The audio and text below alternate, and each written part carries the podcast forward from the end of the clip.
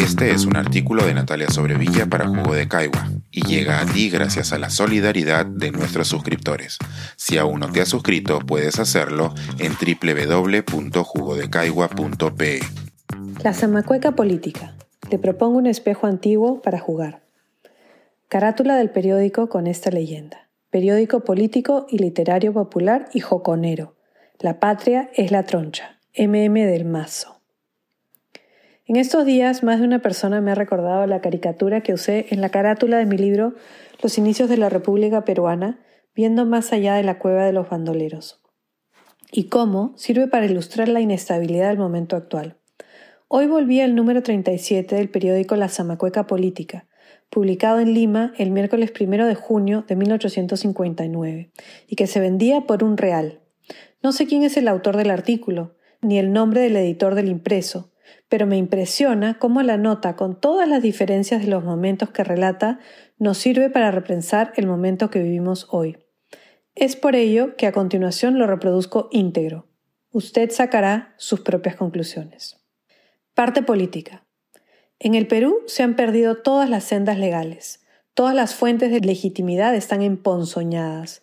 Querríamos que el más hábil político, el más inteligente publicista, se propusiese darnos el hilo con que poder salir del intrincado dédalo en que hoy vagamos, encerrados por las infernales cábalas del perpetuo opresor de la República.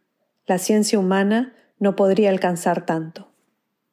Buscando el medio de cortar el mal presente o de conjurar el que amenaza, indispensablemente habremos de encararnos con la revolución. Terrible extremo al cual, sin embargo, tienen que apelar las naciones en los supremos instantes en que es necesario salvar las instituciones a las cuales se encuentra ligada su existencia. Las revoluciones son las crisis de los cuerpos sociales amenazados de muerte. ¿Por qué han muerto completamente desprestigiados el Congreso del 58 y la Convención del 55? Porque ambos fueron igualmente débiles hasta sufrir humildemente los avances del Ejecutivo, hasta legalizar sus actos ilegales, hasta santificar sus más absurdas infracciones de la ley. Ni cuál es el cuerpo legislativo que podrá cumplir debidamente su alta misión frente a frente con el hombre que representa la traición a la causa de los pueblos, la contrarrevolución, el despotismo, en fin. Para que haya un Congreso que sea lo que debe ser, es necesario que empiece por libertar el país del yugo que le oprime. Contemporizar con un gobierno cuyo sistema constantemente se reduce a desacreditar los congresos, dominarlos y hacer echar al mismo tiempo sobre sus desaciertos un velo de legalidad es prostituirse miserablemente.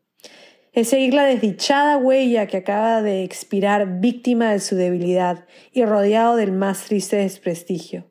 Preciso es, pues, convenir en que los medios pacíficos son impotentes para encontrar la legalidad perdida. Preciso es persuadirse de que no hay combinación posible que saque la República del caos en que se haya confundida. Preciso es confesar que marchamos ciega y estúpidamente a un abismo, sintiendo no obstante sobre nuestra garganta la mano que nos arrastra para precipitarnos a él mientras mande el general Castilla, y acaso mandará toda su vida, según es su deseo y de nuestra negra estrella, todo verdadero Congreso es imposible. Tendremos cuando más farsas congresiles, parodias legislativas, entremeses políticos, trampantojos irrisorios. ¿Y es esto república? Mentira. ¿Y nos llamamos republicanos? ¡Qué absurdo! Ni siquiera somos hombres, por eso merecemos nuestra suerte, porque si el general Castilla se burla de la ley y nosotros la despreciamos, si entre sus manos ella es el instrumento con que juega su placer, nosotros la contemplamos como un mueble inútil. Con tal de que no asalten nuestra casa, poco importa que en la inmediata asesinen al vecino. Mientras nosotros podemos respirar al aire libre, ¿Qué importa que un conciudadano gima en la cárcel por un acto arbitrario del poder? Si tal no fuese nuestra falta lógica, no habría podido el general Castilla eslabonar la interminable cadena de abusos con que tiene aprisionada la República. Lo hemos dicho repetidas veces, el pedestal sobre el cual se ha elevado el general Castilla no es otro que la nulidad de sus émulos. Él se ha engrandecido porque todos somos muy pequeños. El diputado teme su enojo y espera que llenen sus aspiraciones, por eso no tenemos congresos. Entre los aspirantes falta la abnegación y sobre el amor propio. Todos quieren para sí el mando, ninguno quiere hacer en el altar de la patria el sacrificio de su propia ambición, ni hay un hombre capaz de dominarlos a todos con el ascendente que da un mérito indisputable, con el prestigio del genio. Por eso la opinión no encuentra un caudillo, por eso se conspira miserablemente, y los hombres de más firme fe desconfían de una revolución regeneradora.